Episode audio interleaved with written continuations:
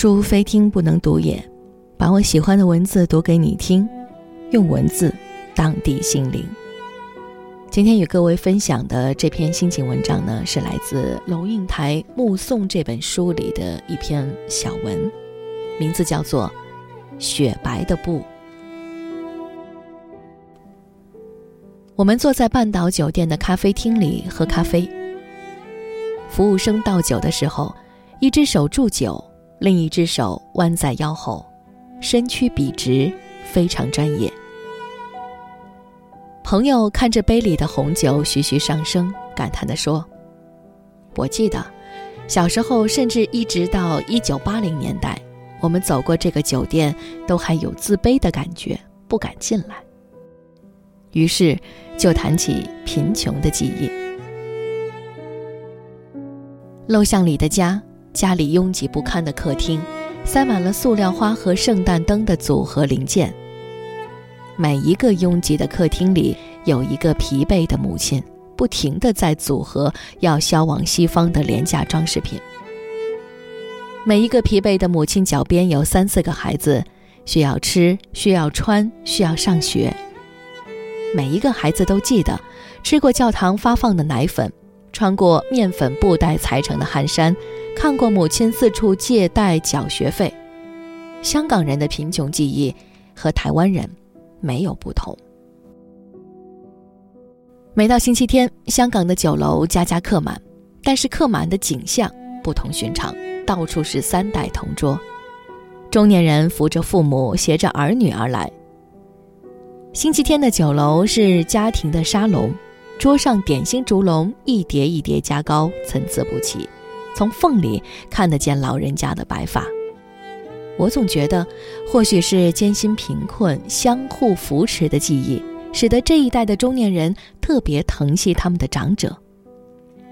但是，现在年轻的一代，那昂首阔步走过半岛酒店，走进豪华商厦，从头到脚都穿戴着名牌的一代，当他们是中年人时，会以什么样的心情来看待他们的父母呢？是一种被物质撑得过饱后的漠然，还是把一切都看得理所当然的无聊？印度裔的作家梅塔在新书《孟买得失》里描述了这一代的孟买人。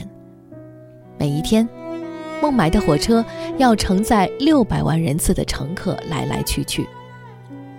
平民的木棚架设在铁轨旁。年幼的孩子从床板上爬下来，几乎就滚到了铁轨边。每年有一千个贫民窟的人被火车撞死。那赶火车上班上工的人挤不进车厢，只好将身体悬挂在车厢外，两只手死命地抓住任何一个可以抓住的东西。电线杆离铁轨太近，火车奔跑时悬在车外的人往往身首异处。有一个做手工布风筝的人，不忍见死者暴尸野外，给每一个死者捐出两码白布覆盖身体。他每个星期四到火车站巡回，每一年要捐出六百五十码的白布。年轻的时候，他曾经亲眼看见一个赶车上工的人被火车抛下，旁边的人随便扯下一块脏兮兮的广告布把尸体盖住，他觉得太过不堪。他说。一张干净雪白的布，是不应该少的。每一年，四千个孟买人死在铁轨上。很多人的记忆中是有铁轨的。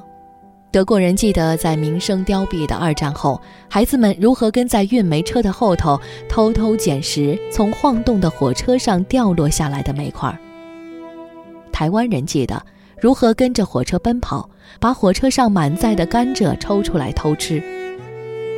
贫穷的记忆在事过境迁之后，像黑白片一样，可能产生一种烟尘朦胧的美感，转化为心酸而甜美的回忆。但是孟买人如何回忆铁轨呢？你能想象比被物质撑得过饱后的漠然更贫乏的存在状态吗？